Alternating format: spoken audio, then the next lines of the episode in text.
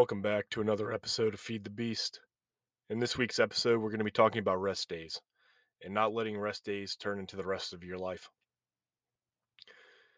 At the end of the day, we need to take some form of rest, whether that be taking a day off or two from the gym, taking a day off or two from the different tasks that we have to accomplish, right? You know, maybe we're feeling a little burnt out in this new day and age where burnout is a pretty common occurrence nowadays, but at the end of the day, burnout is what you make of it.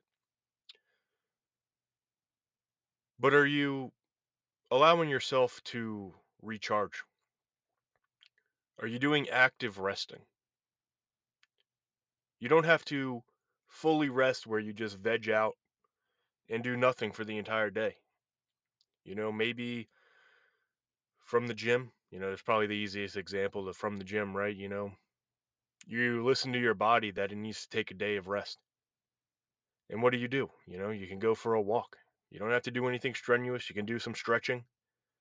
But you listen to your body and you take a day of rest. And ultimately, that day of rest can help you recharge. It'll help you with more than just sitting there vegging out. You'll learn how to stretch a little bit better, maybe, or learn that, you know, maybe I don't need to go to the gym seven days a week. It's better for me to go, say, five days and go harder on those five days than span it out over seven. And those two days of, you know, quote unquote rest, you're doing active resting. You're still getting up, moving your body. You're not just laying on the couch. You're not just not moving, you know, go out. Go for a walk, maybe a light jog, do some active stretching, get some mobility work in, wherever you feel like. But don't let a rest day turn into the rest of your life, or a rest week turn into the rest of your life. It's too easy to get caught up in a rest day where we continue to let a rest day turn into more rest days, or into a rest week, or into a rest month, ultimately into a rest year. We say, man, this feels good. And where do we ultimately get?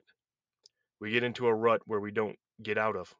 And it's going to take discipline to get us back on track.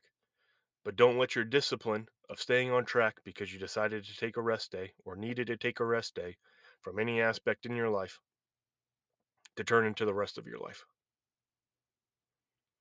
Make sure to stay disciplined during the time that you take a rest day or a few rest days. And stay on track. Whether that be, you know, maybe you don't want to read a self-development book or, you know, a nonfiction book this week or something that's going to help you grow. Maybe turn into fiction. Give your mind a break. Maybe you want to learn how to, you know, turning your brain off by cooking or something in that regard. You know, finding something that helps you escape the mental toll that you're putting. You're either, you're, you know, also in a physical toll on your body, but also mentally throughout the week, throughout the month that you've been doing for, you know, three to six months at a time. And it's time to take that rest day. Find something that will bring you joy at the end of the day during that rest period and ha- let it recharge you. Find something new, find a new, t- you know, find a new skill to learn. Something fun, right? Something that can take your mind off of the mundane that you continuously do because you've been disciplined.